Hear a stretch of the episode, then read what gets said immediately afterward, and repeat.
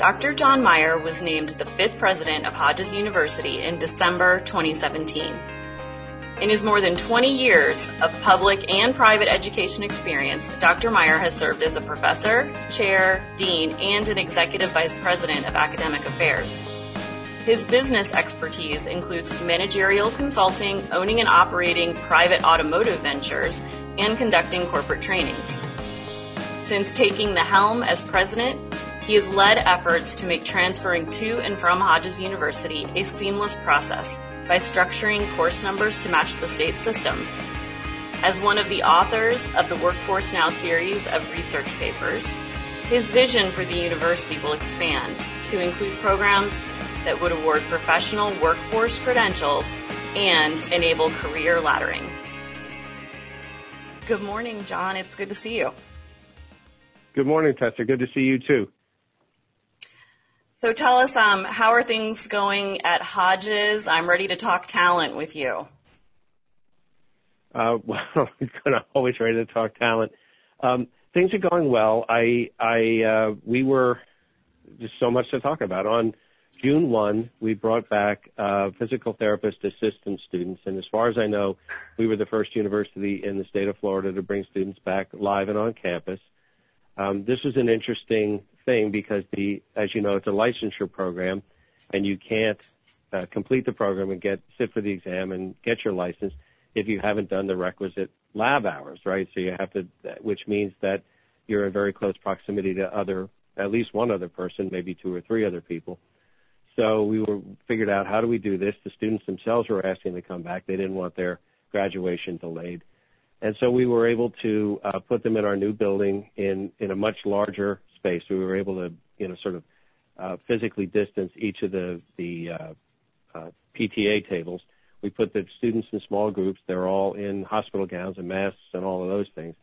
And and God bless them, they've been doing it. And we started a second cohort, and they're in, doing the same kind of thing, and it's working out great.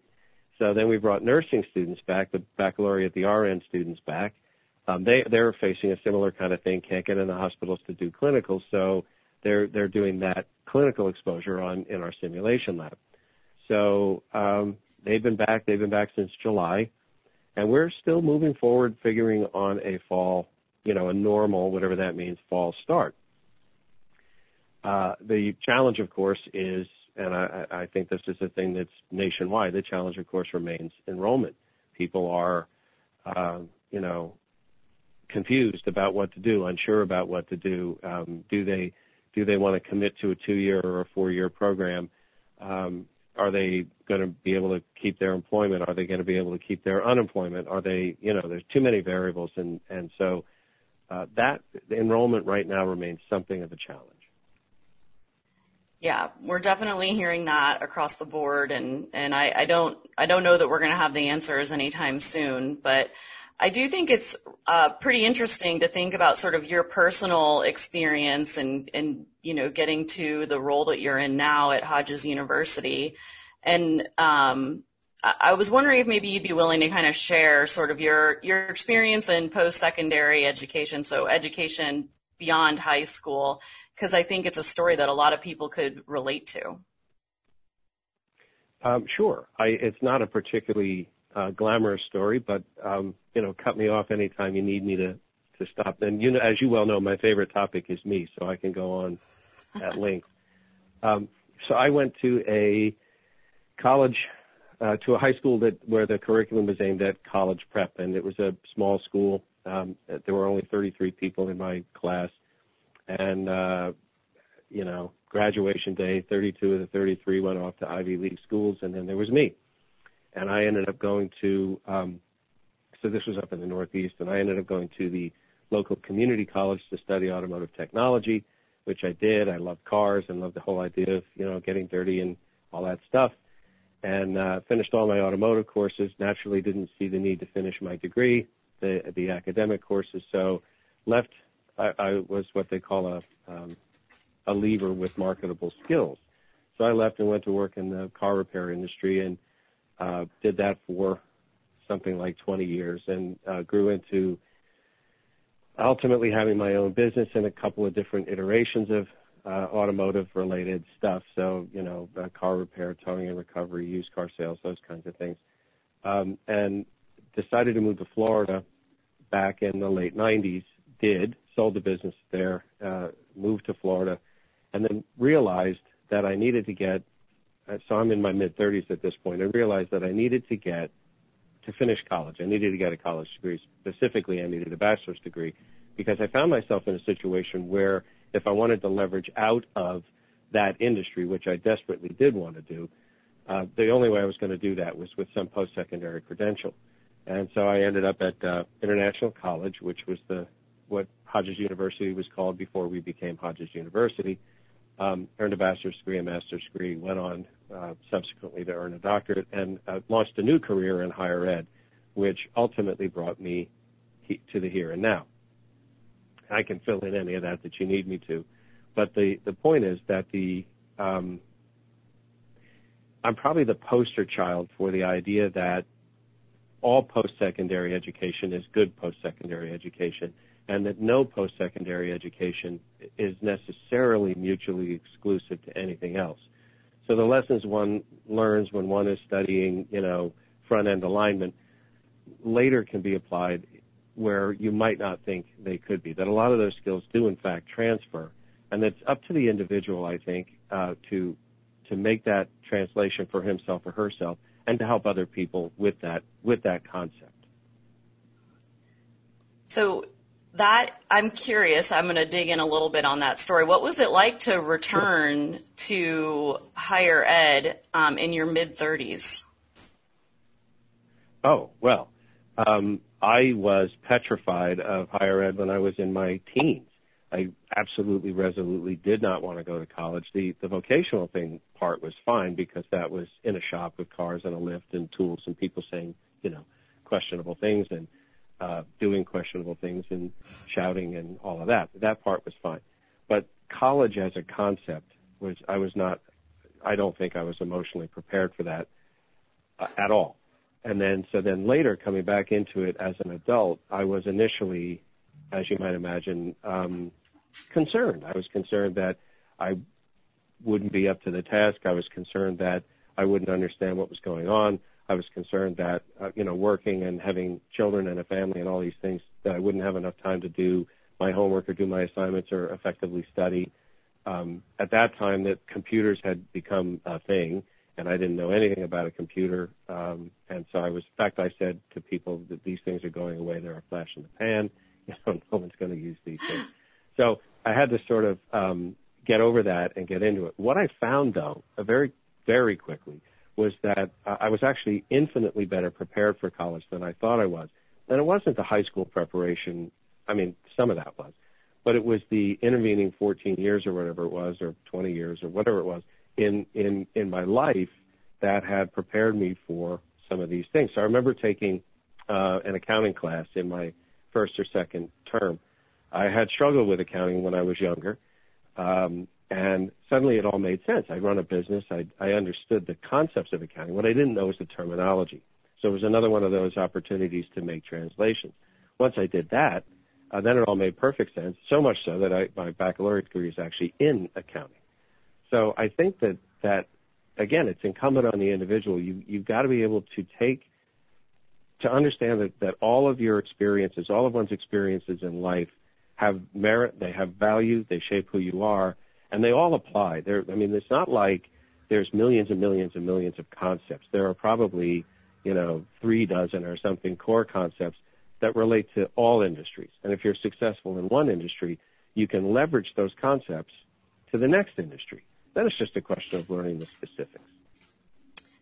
What an important lesson. I think that that's a message that a lot of people need to hear, especially right now, as I assume a lot of people are trying to figure out how to remain relevant in the workforce, how to re, you know, what does reskilling or upskilling mean? So that I, I'm, I wonder how, how does that sort of play into now your role in leading um, a, a, a, university in terms of you know what you what you all are prioritizing?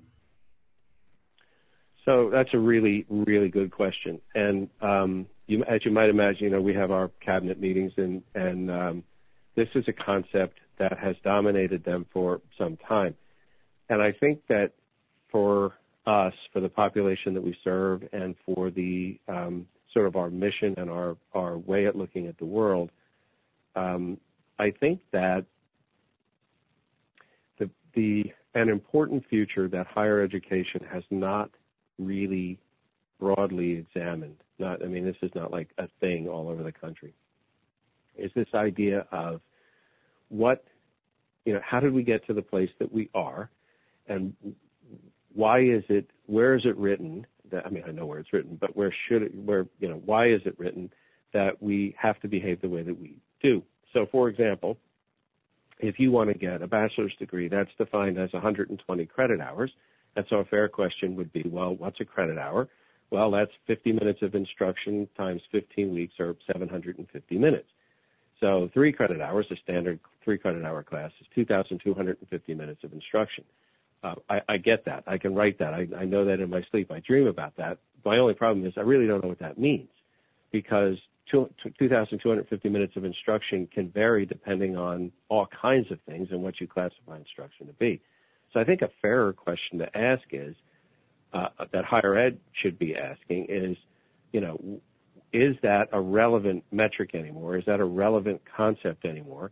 And maybe the answer is yes. And maybe for certain disciplines or certain licensure programs or where there are certain state requirements, maybe that's a very valid concept and we stick to that. But maybe in other areas, um, it, it, that might be a, a, concept that's a little past its sell-by date. We, we might want to start looking at alternative ways to quantify what um, learning means, what learning has taken place, what skills someone's been able to absorb. That's sort of part A. And part B, and this is the part that's certain to get me in trouble. Part B is, you know, is it necessary to include is it necessary to include the liberal arts in something that that calls itself higher education. That's a different question from is it valuable? But they are two, those are two separable concepts in my view. So every baccalaureate degree by, by definition includes at least 30 credit hours of general education coursework, and in the state of Florida it's 36. Um, in fact, in most states it 30, it's 36. An associate's degree is either 15 or 36, depending on which associate's degree you got. Uh, is that a necessary prerequisite for success in the rest of the academic discipline? And so I think that the way that question gets answered is maybe. For so for some disciplines, yes. Other disciplines, maybe not. And and so I think we're going to start to see over time uh, a division in what higher education programs look like. Some of them are going to be del- delineated in this thing we call a credit hour. Some of them are going to be have to be on campus because there there's some state requirement. But I think there is plenty of room for some alternative stuff, some disruptive stuff that hasn't necessarily been advanced uh, before. And so we are working on a couple or three different um, iterations of that kind of programming.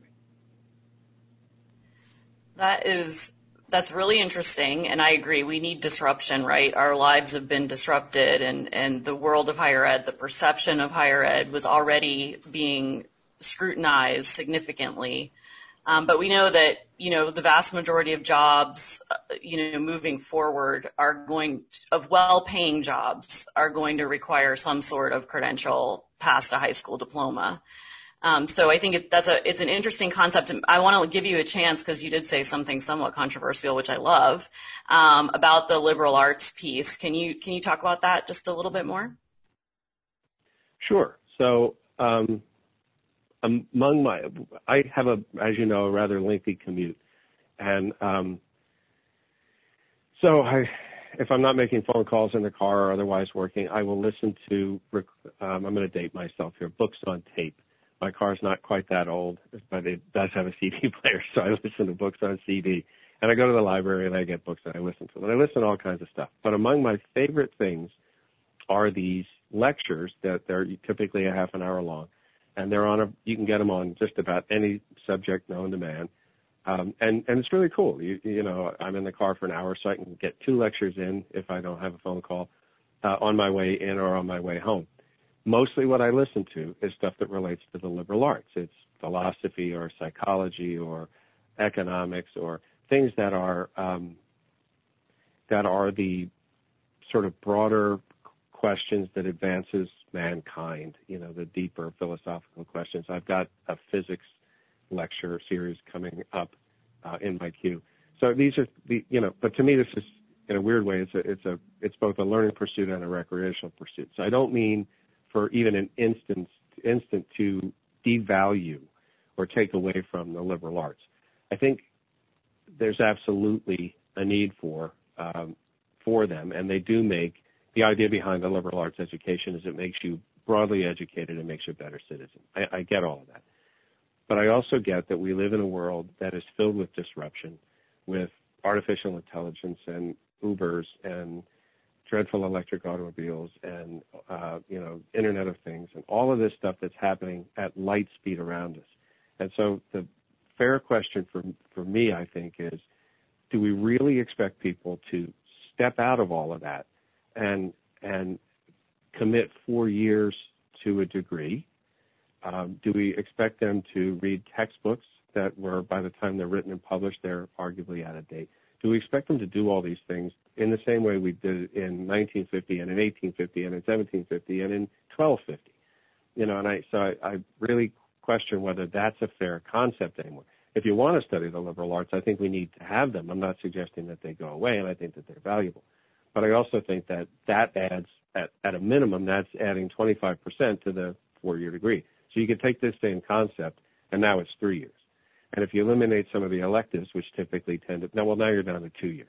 So you see where I'm going with this, that I think that there is room to distill these topics down. Part of the disruption might be to distill some of these topics down to more essential bites and deliver education in these in these essential bites. It wouldn't preclude someone from also, you know, ingesting the liberal arts this way. But um, I, I, have some concerns about that as a requirement because I think we're we as a as an industry are alienating a large percentage of the population that would otherwise avail itself of uh, university level training. Yeah, so you're I think what you're getting at is is jobs, right? And what are some of the competent what are the competencies that are needed? Of course, but yeah. Yeah. And that's really important yeah. because I know you know looking just at our region um, you know 68% of working age adults do I'm sorry 58% pardon my my mistake there. You're so good with numbers. I'm not an accountant, but there you go. So I wrote it down uh, and I'll get some. About 58% of the uh, working age adults in our region, age 25 to 64, do not have a credential beyond high school.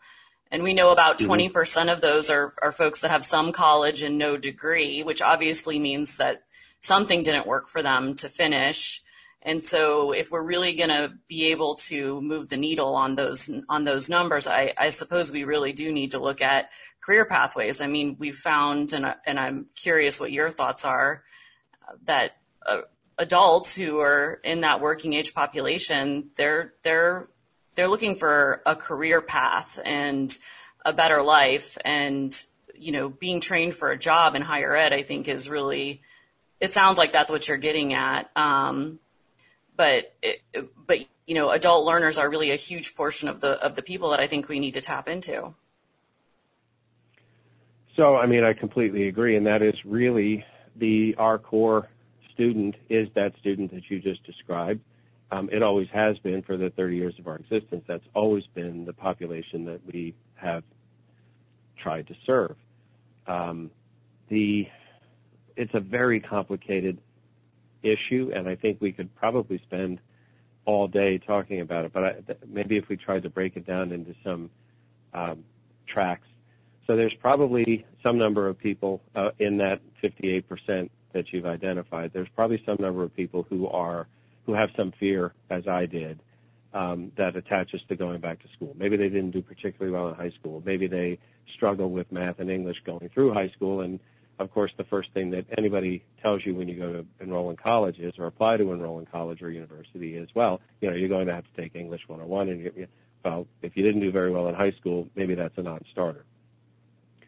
So, a path there is to uh, is to set that part aside at least in the beginning, and allow some of those students or people who would be interested in that to pursue a credential. Maybe it's a certificate, not a degree, uh, but to pursue a credential that it did not require exposure to those things. So most people, if they have an interest in a given um, topic, and let's call it information technology or bookkeeping or whatever it's going to be, doesn't matter.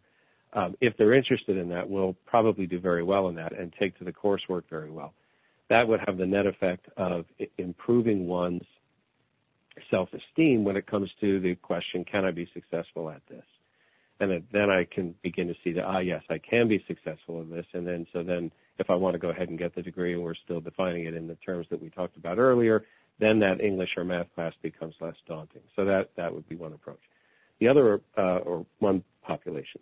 The other population might be uh, people like I was who were uh, certain in, when they were in their late teenage years, because you know everything, of course, they were certain that they knew what they wanted to pursue for a career.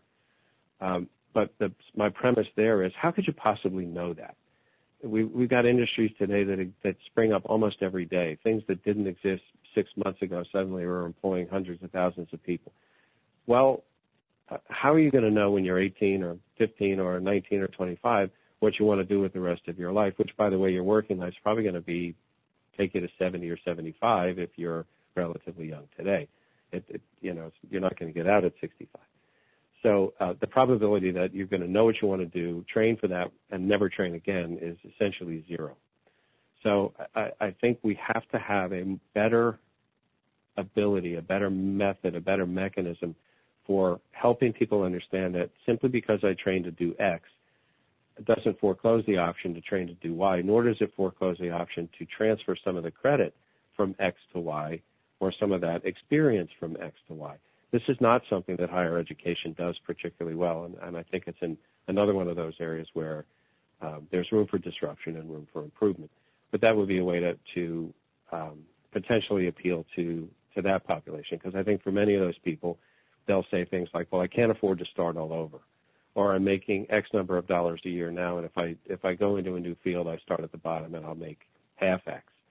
So we have to find a way to bridge that I mean, to me, those would be the. Two. And then the third one, and this is probably a, a big one all over the country, but I know it's an, a, an area of concern for us in this region, and that's the the entire population for whom English is not either a language at all or a native language.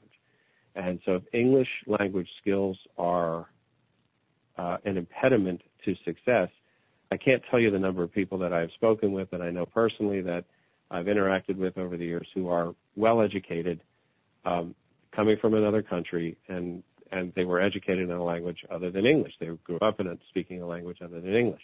When they come here, if we don't recognize or accept that credential, or they're they're they find themselves in a position where the employment they would be trained for requires proficiency in English, well, that they're they're sort of at a real disadvantage in trying to gain that employment. And we often find that these people are working well below their capacity.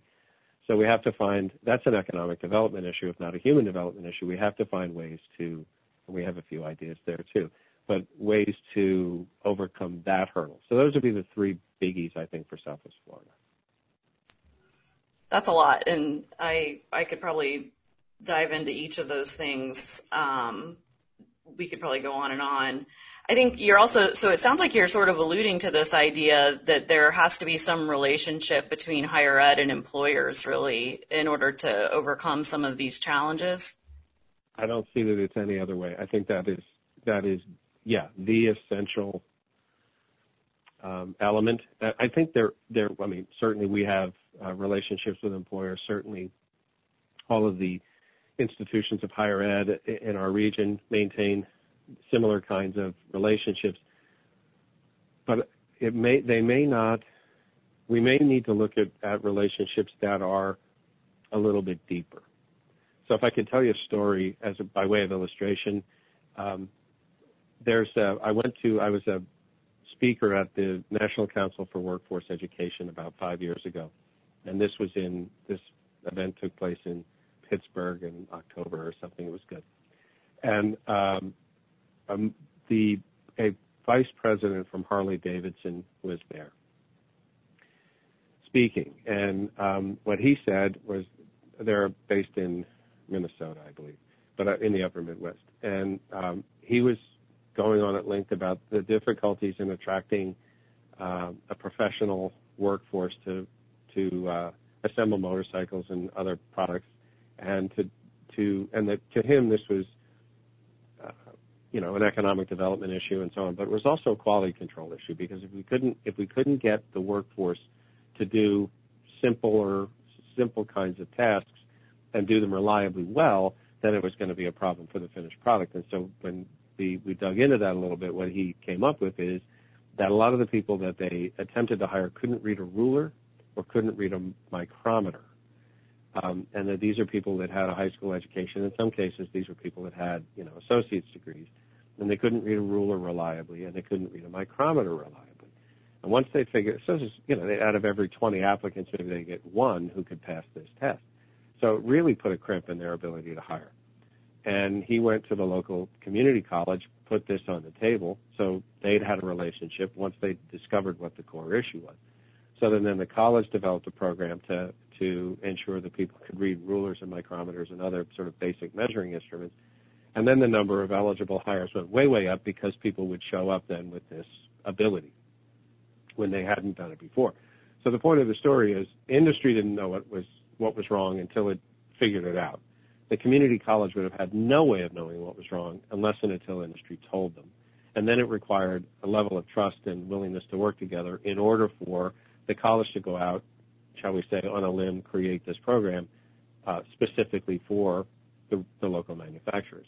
So, I mean, that's the idea there. It, it, when you can get these closer relationships, you get better outcomes.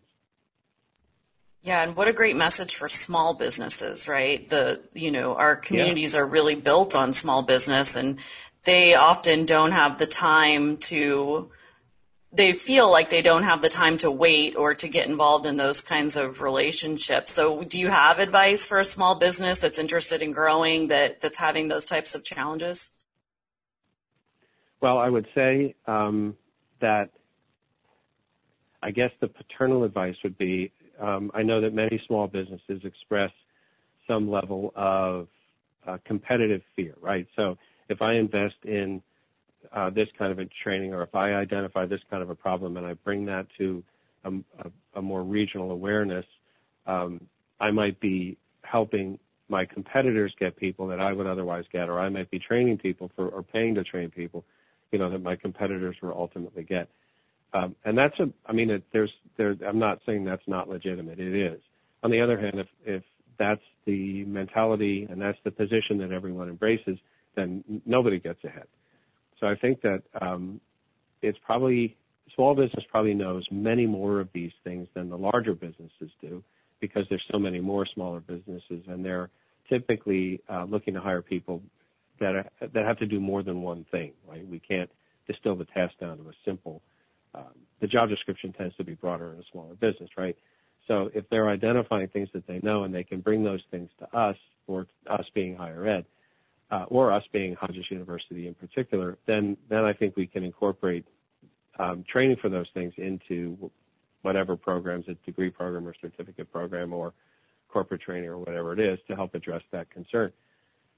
A way to do that without necessarily giving away the store if you if that's a, still a concern is to join an advisory committee. So um, everybody has advisory committees, uh, all colleges and universities and technical colleges and all those things. And what they really look to the advisory committee to do is advise, right? So tell me what's going on in the industry. Tell me if my curriculum is on point. Tell me if there are things that I should be doing. Tell me if there are things that I should forbear from doing. And um, that's the opportunity for a, someone in any business, small or, or medium or large, to um, provide some input and help train people for that industry. We're building a new marketing degree and marketing and branding degree. is really uh, it's really good and it's unique.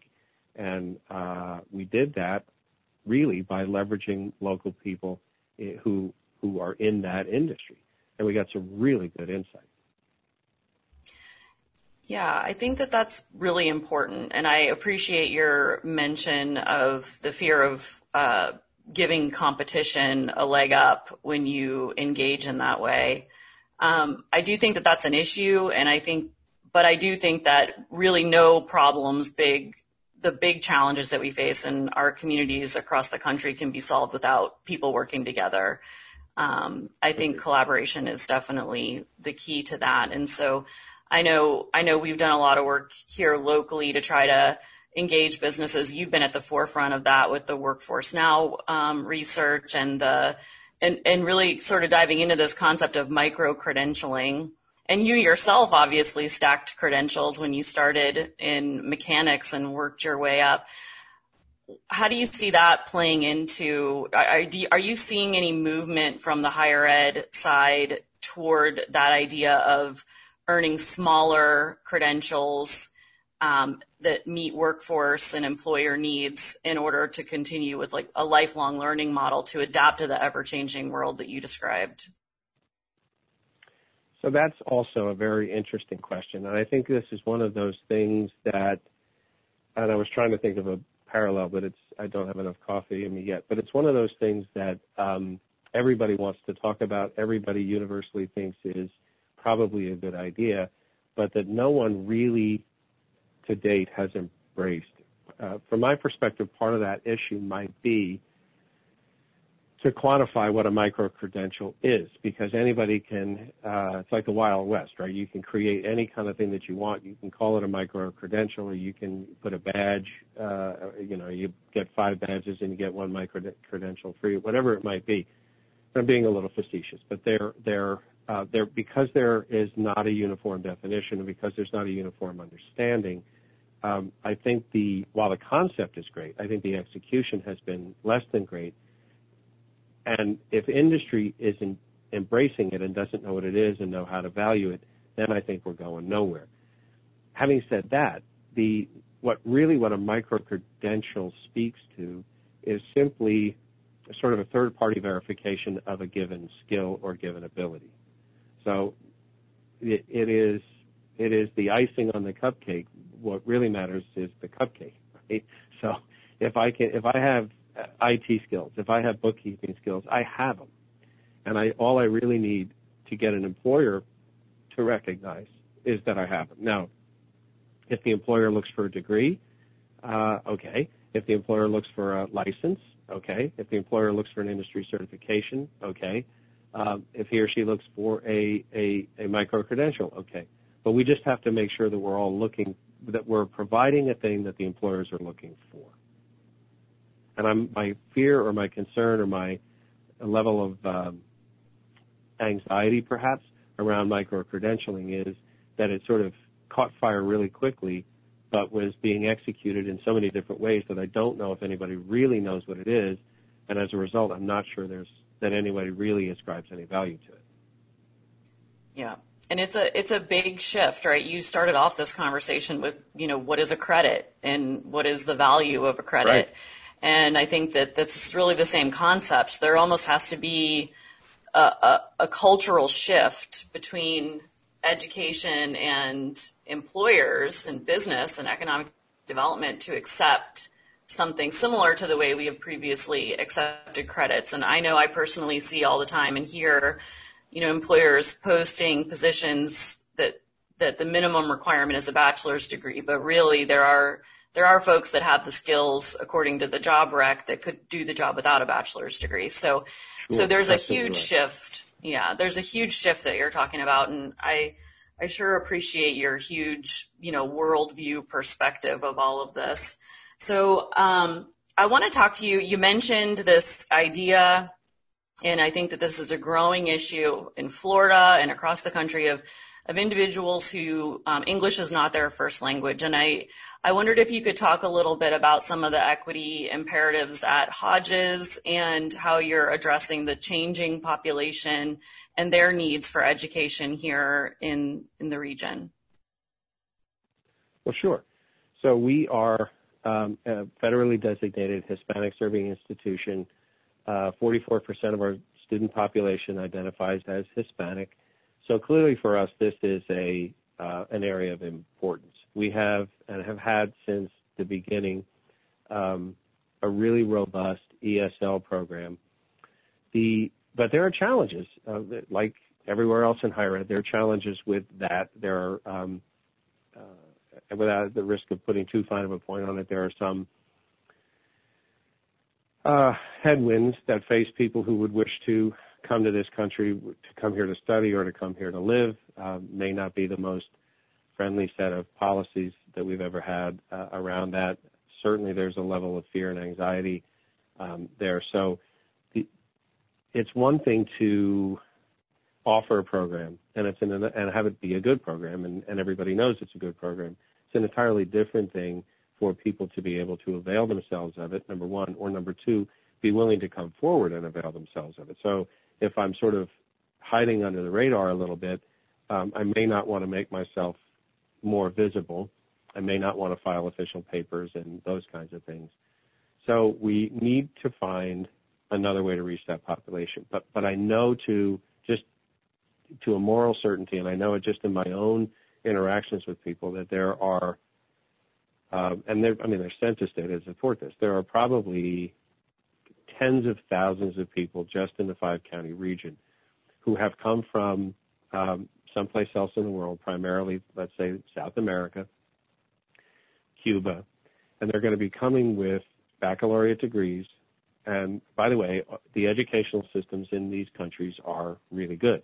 They are not, Cuba has an exceptionally good, as an example, post-secondary program. Uh, and reputation for its post-secondary programs. But if we're not going to recognize those degrees, and if we're not going to recognize those credentials, and if we're not going to, um, if English is a prerequisite, which in most cases it is, for employment and success, then, then we, we, we have a, a duty, an obligation, a moral obligation to help identify these people and help provide a pathway for them to succeed. So I think that can look like a lot of different things. That can look like simply learning English, which is what we do now. Uh, it could look like um, perhaps awarding credit for the degree from another country and allowing using that as a tool to get into a graduate program, and maybe as part of that graduate program, uh, English is you know the the requirement to learn English goes along with that, so that then the student would leave with both command of the English language and a U.S. issued uh, graduate degree, um, or any number of other combinations. We have uh, developed and will be launching by October, and I'm pushing people to do this for September, a, a, a, a nine module uh, online self-paced ESL curriculum, uh, grammar, primarily grammar curriculum. It is not just good, it is exceptionally good. It is really, really, really good. And uh, I want to be able to launch that because that's the thing that people, and it's inexpensive, and that's the thing that people can avail themselves of, uh, you know, in the privacy of their own homes or on their phones or whatever they want to do uh, improve the command of the language, and then uh, that all by itself, I think, opens the door to all kinds of career opportunities and workforce growth, and quite frankly, for the region, economic development. Absolutely. I mean, you know, employers need workers, and they need workers that have skills, and it, when we narrow the population that we can draw from with any restrictions, we're we're really just hurting our economy. So I guess well, my uh, my yeah, question. Go ahead. No, go ahead. No, no. Well, I was gonna.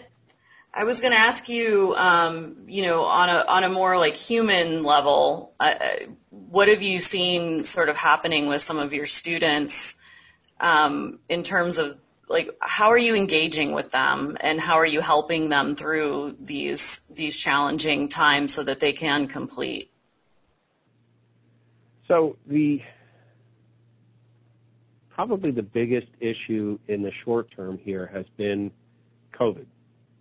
And so the, the reaction to COVID is, has been, um, varied and in some cases, um, you know, like everything else, so these reactions would exist on a continuum. So there are people on one end of the continuum who are like, it does, it's nothing, forget it, eh, let's move on. There are people on the other end of the continuum who are dreadfully frightened and don't want to leave the house or and, and I'm not saying that they shouldn't be or that they, they may not have underlying health concerns or, you know, people that they're taking care of or whatever. But there are people at that end of the continuum. And then there are a bunch of people at some place in the middle there. So the biggest challenge has been to help people identify, you know, what's what's the best path forward for them, and still allowing them to be to be on the part of that continuum where they believe or they feel that they need to be. We've largely been able to do that, you know, uh, like in broad strokes by by having as much curriculum online and TEC stuff, um, uh, which enables a student to either be in class or be at, at home either synchronously or asynchronously. So basically through electronic means, through technological means, to help them stay current. That's sort of though a very surface answer to your question because that's just, you know, uh, that doesn't address the core of your question, which I think is how do we keep, how do we help them keep their motivation high? How do we help allay fears? How do we help them um, with the other major, more major elements that this has brought? So uh, maybe I lost my job, maybe I lost access to housing, maybe people in my household are sick, uh, maybe some of them are dreadfully sick, and for some, you know, the the solutions, if if I can use that word, vary and are individual. And so what we tend to do is treat each of those students to the best that we can as an individual. We try to engage them individually, so that's their student experience advisors, that's their faculty members, um, that's their deans, um, and sometimes it's it's me or it's Dr. Collins or somebody else. Um, but everybody at Hodges University, that's sort of in our DNA. We we are open to our students. We want to talk to them, and to the extent that we can help them, we want to. Um, in some some cases, I mean, there is no good answer. If someone says I can't be in school right now because I have to stay home and take care of my children because school now isn't starting until August the 31st, I, I get that, and I I can't say, well, you know, leave your kids alone. I'm sure they'll be fine. They put the Oreos on the top shelf and call it a day. You know, you have to let those people go home and take care of their children. And so what that means, then then our response is, okay, we're going to leave the door open to you for when you're able to come back. Yes. it was challenging before, right? And and COVID's just added a whole other layer. Well, yeah, yeah. No, it was challenging before, and it's been challenging. And I I was just having a conversation with somebody else the other day about this very thing. I think every time you saw the GDP numbers that came out yesterday, every time there's economic upheaval, every time there's a recession, every I mean, you can't pick up the newspaper without finding bad economic news right now. Um, organizations downsize, people lose their jobs, and then when the economy begins to recover, what organizations do, uh, like any rational uh, entity would do, is they, they're going to tend to bring people back slowly and see what they can do. So that what it means is they may not return to their pre-crisis, whatever the crisis was, level of employment, particularly if they realize they can do substantially the same thing with fewer people. So I think what I've seen over the course of my life anyway is that each time there's been one of these things, the when we recover, however you choose to define that, every the people who are who are uh, in, engaged in that recovery, working through that recovery, end up working a little bit harder, uh, a little bit more hours, taking on a little bit more responsibility, doing a little bit extra work or part of somebody else's job. And before you know, I mean that that's fine once or twice or three times, but before you know that, it really adds up. And so now what I think you're finding is people are, apart from COVID and every other thing, there's this additional stress layer overarching everything where people have very little free time anymore. They're working all the time. They're not necessarily seeing the rewards of the labor that their parents or grandparents would have seen uh, in their day, and and they may not be able to put their fingers on it and say, "I'm I'm not getting out of this what I should," but that doesn't mean they don't feel it and I think they do feel it. Yeah, quality of life, right? And your ability to yeah. even, and then the, the implications of that in terms of being creative or being able to innovate or being able to, to add to your learning to become a more relevant and helpful employee. It's all challenged by those things. Well, it is. And there's a fatigue that overarches all of this too. So you don't, you're not at your most creative you're not at your most open-minded, and you're certainly not at your most um, academically prepared if you are fatigued. Absolutely. So, so I'm going to ask you a question, and you've you've touched on a lot of these things, and so you may bring your answer may include some of the things that you've already mentioned. but you know, you've been part of the Future Makers Coalition for from the beginning. And, uh, you know, we have this goal of increasing the number of workers that have a credential post high school in Southwest Florida to 55% by the year 2025. And that's a big goal. And while we've, we've increased by almost 31,000 uh, skilled workers since we started, which is those are workers that stay here. We're not counting just the degrees that are earned here and people that leave. That's a that's a huge accomplishment, but obviously with population growth and with the challenges that our region faces, we're just not moving fast enough. But from your standpoint and sort of the things that the world that you operate in in higher ed, what are some of the key things that you think need to change uh, quickly in order for us to really start to up reskill, upskill, um, and get folks to where they need to be in order to have um, better jobs. Okay, so be, before I answer the second part, let me just comment on the first part. The um, the Future Makers Coalition has been a huge thing, and I, I think um, for maybe for you because you're you are like at the complete center of the thing, but for anybody involved in it, may not necessarily appreciate how big a thing it's been. So yes, we have this goal, and yes, we have some work to do to get to the goal. But look how far we've come since we started, and and and the successes aren't measured only in the numbers of uh, people who've attained the credentialing or the percentage increase in in in that credentialing area or things like that. It's also been in the um, look how successful this has been at bringing people in the region together, entities in the region together that uh, heretofore might not have been, they wouldn't have been enemies or anything, but they might not have been as cooperative or might not even have understood what each of each faced. So using um, our industry, higher education, as an example, um, it is so nice to be able to have FSW and FGCU and Keiser and Nova be able to have to work together and talk about things together and design things together. And uh, uh that's not a thing that occurs in a lot of the rest of the country. It, it does in pockets, but it's not a it's not the the normal natural course of events. So I think, you know, you are, we are to be congratulated for having accomplished that. That's no small feat. So then on to the, the, the second part, which is what do we need to do? I think um, we need to do all the things we've talked about so far. The, I think your question was, what do we need to do quickly? So I think the quickly thing can be addressed by uh, deepening those relationships by having more employer higher ed or employer uh, technical college kinds of interactions. Uh, we did things like build an articulation agreement with Arthrex for some of the training that they're doing out in Ave Maria. I, I think there's any number of opportunities for things like that. And th- those are relatively easy to do.